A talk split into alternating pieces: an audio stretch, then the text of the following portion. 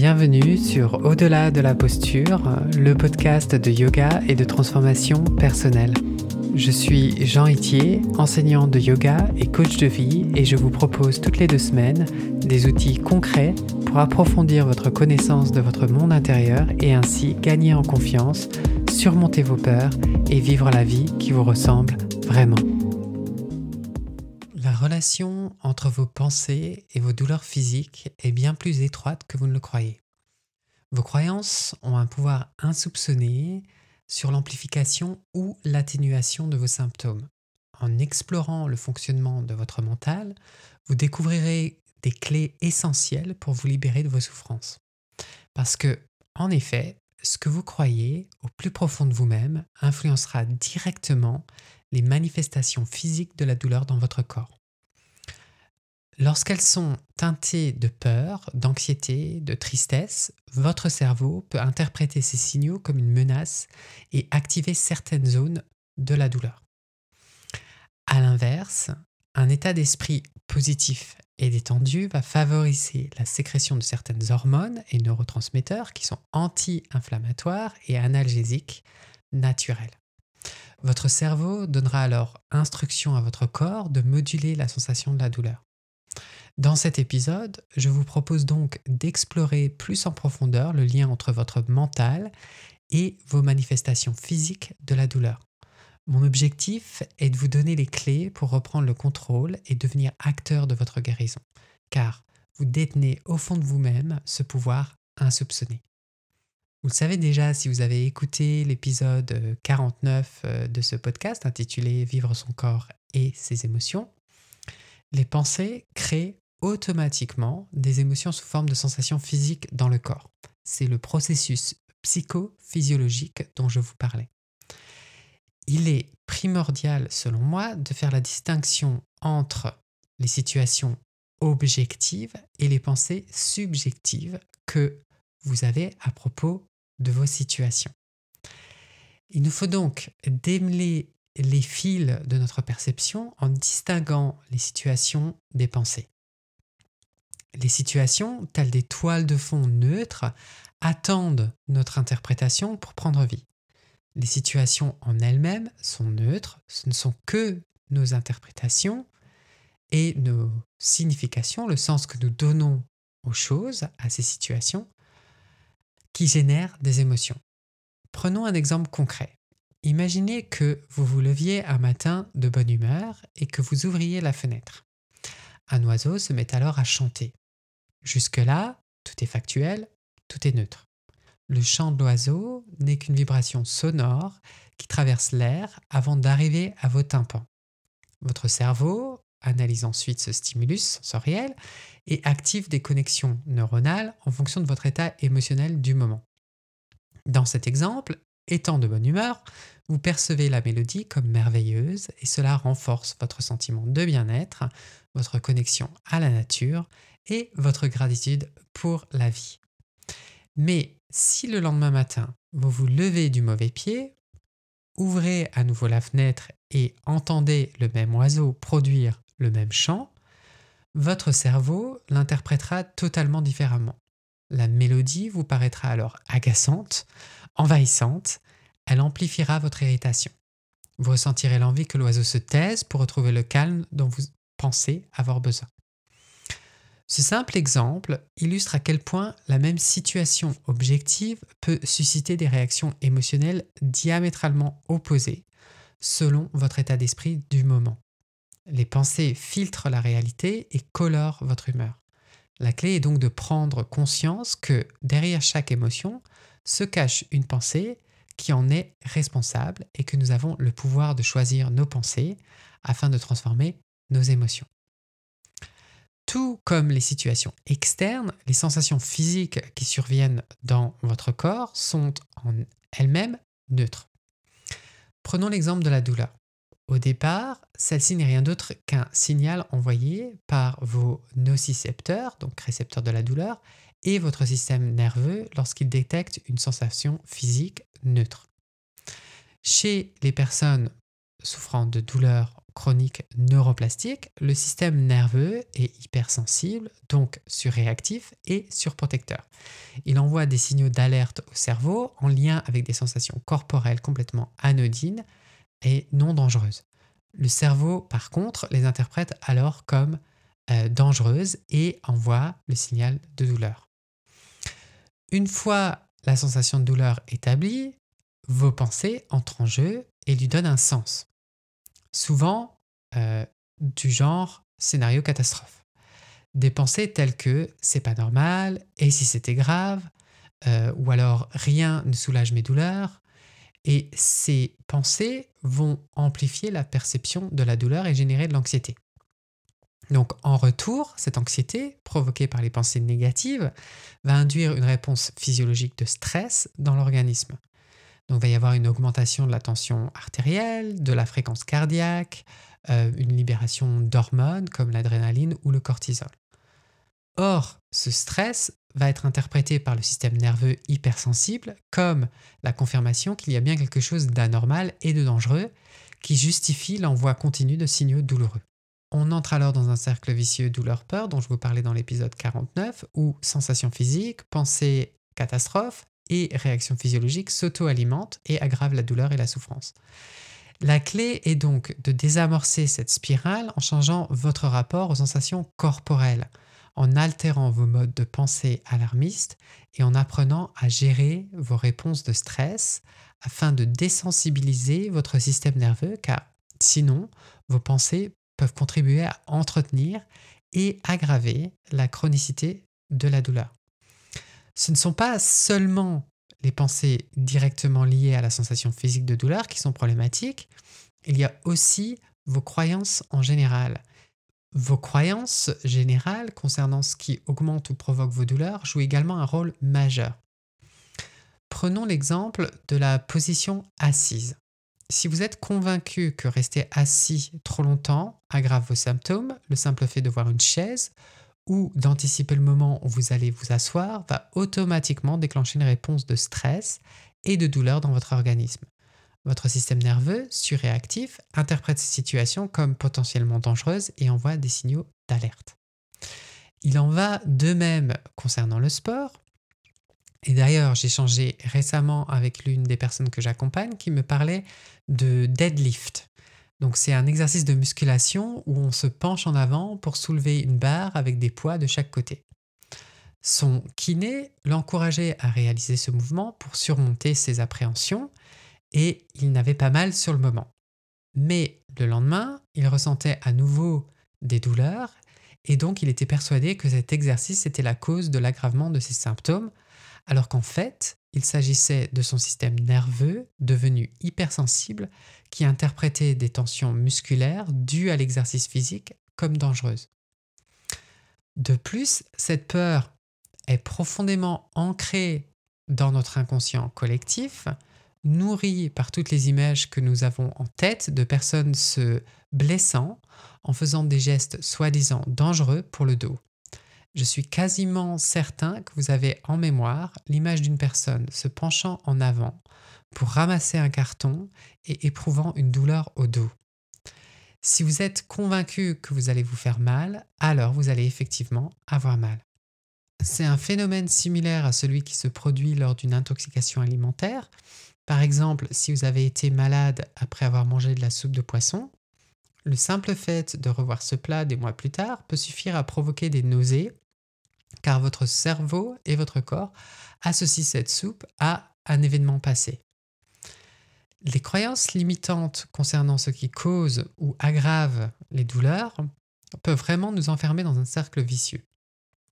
Je pense à l'exemple d'une autre personne que j'accompagne qui était persuadée que si elle ne s'étirait pas immédiatement dès l'apparition de tensions musculaires, ces tensions se transformeraient immanquablement en douleur intense. Cette conviction était tellement ancrée qu'elle ressentait le besoin irrépressible de s'étirer à la moindre sensation de tension et cela occupait beaucoup d'espace dans son quotidien. Alors il s'agissait là d'une simple croyance qu'elle avait construite et non d'une réalité objective. Nous avons donc convenu d'un protocole pour tester cette conviction, elle a accepté, à titre expérimental, de ne pas s'étirer immédiatement au premier signe de tension musculaire. Juste prendre note de la sensation et poursuivre son activité tout en gardant évidemment l'option de s'étirer en cas de besoin. Et il s'est avéré qu'en observant simplement ces sensations corporelles, sans réagir de manière automatique, les tensions ne se transformaient pas systématiquement en douleur invalidante comme elle le craignait. Cette expérience lui a permis de changer ses croyances et de se libérer de cette peur qui la maintenait dans un comportement de protection permanente vis-à-vis de son corps. Ce simple exemple illustre à quel point remettre en question ce que nous croyons être vrai concernant nos douleurs peut nous ouvrir de nouvelles perspectives et possibilités d'action. Vos croyances concernant la durée ou la chronicité potentielle de vos douleurs peut également vous limiter. Par exemple, quand on souffre depuis 20 ans, on peut être tenté de se dire que puisque ça fait si longtemps, il faudra au moins autant de temps pour s'en libérer. Mais cette conviction relève davantage de la prophétie autoréalisatrice que d'une loi physique immuable. Rien ne dit qu'un processus installé sur le long terme ne peut pas être inversé beaucoup plus rapidement. Le changement et la guérison peuvent survenir parfois de manière fulgurante. Il en va de même concernant vos croyances sur votre capacité à vous sortir de cet état. Le genre de croyances comme euh, je ne crois pas que je puisse un jour aller mieux ou ma douleur est là pour la vie. Ce sont des pensées très invalidantes qui entretiennent un fort sentiment d'impuissance. Et ce sentiment d'impuissance entrave tout passage à l'action qui pourrait permettre d'aller mieux. On ne fait alors rien pour se soigner ou on arrête de faire des choses qui nous font du bien, ce qui confirme et renforce la croyance initiale selon laquelle il est impossible d'aller mieux. C'est vraiment un cercle vicieux qu'il est essentiel de briser. Donc, si c'est votre cas, au lieu de vous focaliser sur les années écoulées ou de remettre en cause votre capacité à vous en sortir, concentrez-vous sur le moment présent. Ici et maintenant peut devenir un refuge vous permettant de reprendre des forces. Cultivez des pensées stimulantes et bienveillantes envers vous-même en gardant à l'esprit que guérir est possible pour vous aussi et pas seulement pour les autres. Vous pouvez guérir pas à pas, ici et maintenant.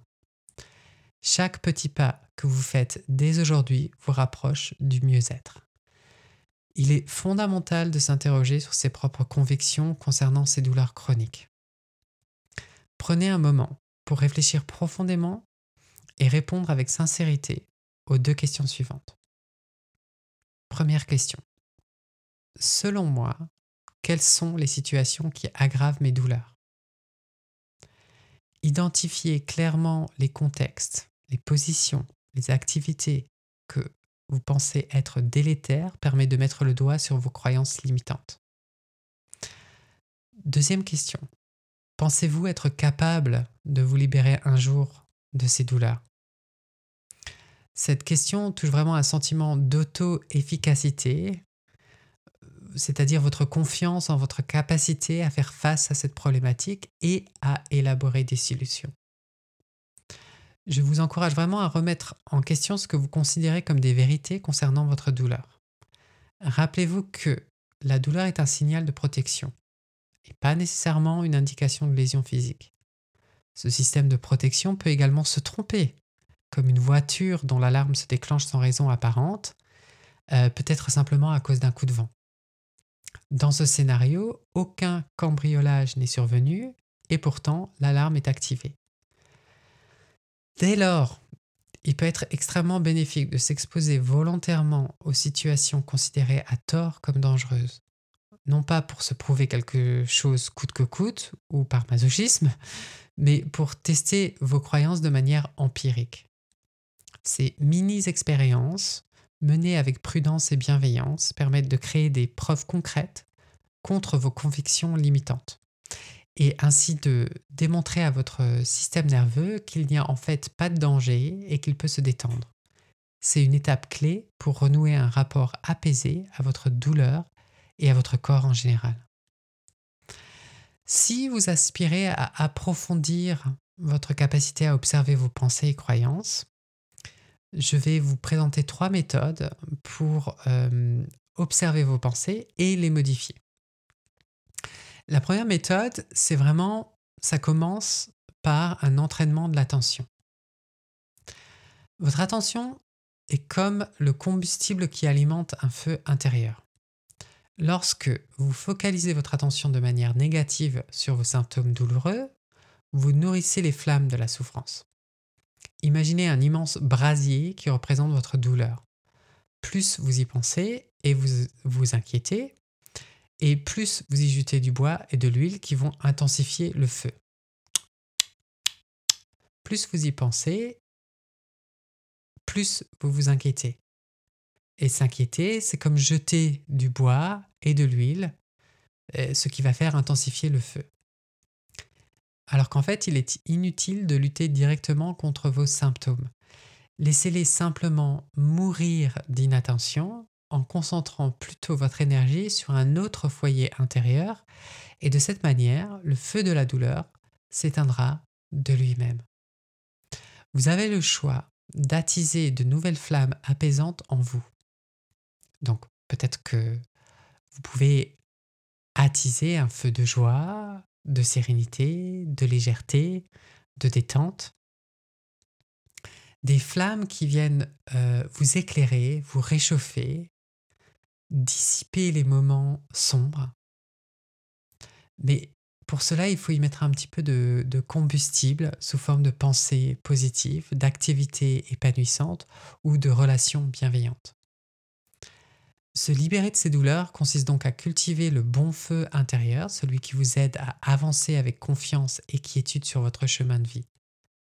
Et vous seul décidez où porter la lumière de votre attention. Donc lorsque vous remarquez que vous pensez un peu trop à vos symptômes, que vous essayez à tout prix de vous en débarrasser, que vous y résistez ou que vous vous inquiétez, visualisez ceci. Vous êtes dans une forêt enneigée, devant un feu de camp qui crépite. Chaque pensée anxieuse concernant vos symptômes est une bûche que vous ajoutez au feu, ce qui attise les flammes. Au lieu de cela, éloignez-vous du feu posez la bûche, le combustible, et laissez le feu mourir de lui-même naturellement. Dirigez-vous plutôt vers un confortable chalet tout proche où un agréable poêle à bois diffuse une chaleur apaisante. Installez-vous tranquillement près de ce poêle, ressentez la chaleur bienfaisante qu'il dégage et laissez son crépitement relaxant vous envahir d'un sentiment de joie, de légèreté et de détente. Donc, cette technique, c'est l'entraînement de l'attention. C'est regarder la qualité de notre attention vers la douleur, vers l'anxiété, vers la tristesse et rediriger notre attention vers quelque chose de plus nourrissant. Une autre façon d'observer ses pensées, c'est de cartographier sa connexion corps-esprit. Donc si vous aimez dessiner, vous pouvez dessiner des sensations de douleur ou d'inconfort qui irradient vers des bulles de pensée et des émotions négatives. Cela va vous permettre de vous connecter à des pensées des émotions spécifiques. Donc par exemple, euh, peut-être euh, que euh, vous allez remarquer que la colère est liée à des schémas de tension musculaire parce qu'elle peut causer des crampes, par exemple. Et vous pouvez aussi lier visuellement des événements stressants de votre vie euh, qui seraient reliés à des poussées de douleur et voir s'il y a des corrélations. Donc cette technique s'appelle cartographier sa connexion corps-esprit. Et puis la troisième euh, technique, c'est l'écriture libre avec questionnement. Donc, si vous avez du mal à observer mentalement vos, pensées, il euh, n'y a rien de mieux qu'un bout de papier et un stylo, et vous pouvez euh, vous relier euh, à votre douleur et écrire tout ce qui vous passe par l'esprit. Donc c'est vraiment de l'écriture libre, hein. peu importe la syntaxe, la grammaire, on écrit tout ce qui nous passe par la tête. Donc peut-être que vous allez avoir des pensées du genre cette douleur signifie qu'il y a quelque chose de grave qui va pas chez moi, ou je ne peux rien apprécier quand j'ai mal, ou personne ne comprend à quel point c'est horrible, euh, ou alors ça va aller qu'en empirant, je ne peux plus supporter cet état, cette rechute a ruiné tous mes progrès, je vais devoir arrêter de travailler, ou aucun traitement ne pourra jamais m'aider. Et une fois que vous aurez écrit toutes vos pensées, sans, sans les juger, vous allez prendre une pensée et noter sur une échelle de 1 à 10 au combien vous croyez à cette pensée. Puis, vous allez répondre aux questions suivantes. La première question, c'est quelles sont les preuves factuelles qui soutiennent cette croyance? La deuxième question, c'est quelles sont les preuves factuelles qui, au contraire, ne la soutiennent pas? Et finalement, est-ce que cette pensée est un combustible pour mon feu intérieur de la douleur, de l'anxiété, du désespoir ou de la colère? Une fois que vous aurez répondu à toutes ces questions, vous vous rendrez compte que euh, ce à quoi vous croyez n'est pas nécessairement vrai. Et vous serez capable de peut-être euh, combiner ensuite euh, cet exercice d'écriture libre avec la technique d'entraînement de l'attention. Donc, c'est-à-dire de reposer euh, ces combustibles de pensée et de laisser le feu s'éteindre de lui-même et d'aller vers quelque chose de plus positif. Alors évidemment, comme toujours, si ce genre d'exercice suscite des émotions trop fortes et que vous vous sentez démunis euh, face à elle, euh, arrêtez euh, l'exercice et faites quelque chose de plus apaisant. Et vous pouvez toujours contacter un thérapeute pour être accompagné. J'espère sincèrement que cet épisode vous aura ouvert les yeux sur l'impact considérable de vos pensées sur la chronicité de vos symptômes. Vos croyances ont un pouvoir immense pour renforcer et faire perdurer vos douleurs physiques. Mais il y a de l'espoir et il y a beaucoup d'espoir même. En apprenant à mieux observer et transformer vos pensées négatives, vous pouvez vous libérer de vos douleurs. Sachez que vous avez en vous tous les outils nécessaires pour retrouver un bien-être durable et vraiment ayez confiance dans votre capacité à opérer une véritable métamorphose, à transformer positivement votre façon de vivre et de ressentir la vie. Soyez confiant, le changement est possible et vous avez le pouvoir de devenir acteur de votre guérison. Si vous aimez ce podcast, je pense que vous allez aimer mon programme de coaching où je vous aide à trouver votre voie intérieure et à oser vivre la vie qui vous ressemble vraiment. Si vous souhaitez explorer ces concepts, approfondir vos connaissances et avancer dans votre pratique du yoga, je propose une formation en ligne à l'enseignement du yoga thérapeutique et vous retrouverez toutes les informations sur mon site yogatherapie.fr. Pour ne manquer aucun épisode, abonnez-vous à la plateforme de votre choix, n'hésitez pas à laisser un avis et à le partager. Inscrivez-vous sur yogatherapie.fr pour recevoir par email des méditations et des pratiques guidées gratuitement. Yoga c'est en un mot et au pluriel.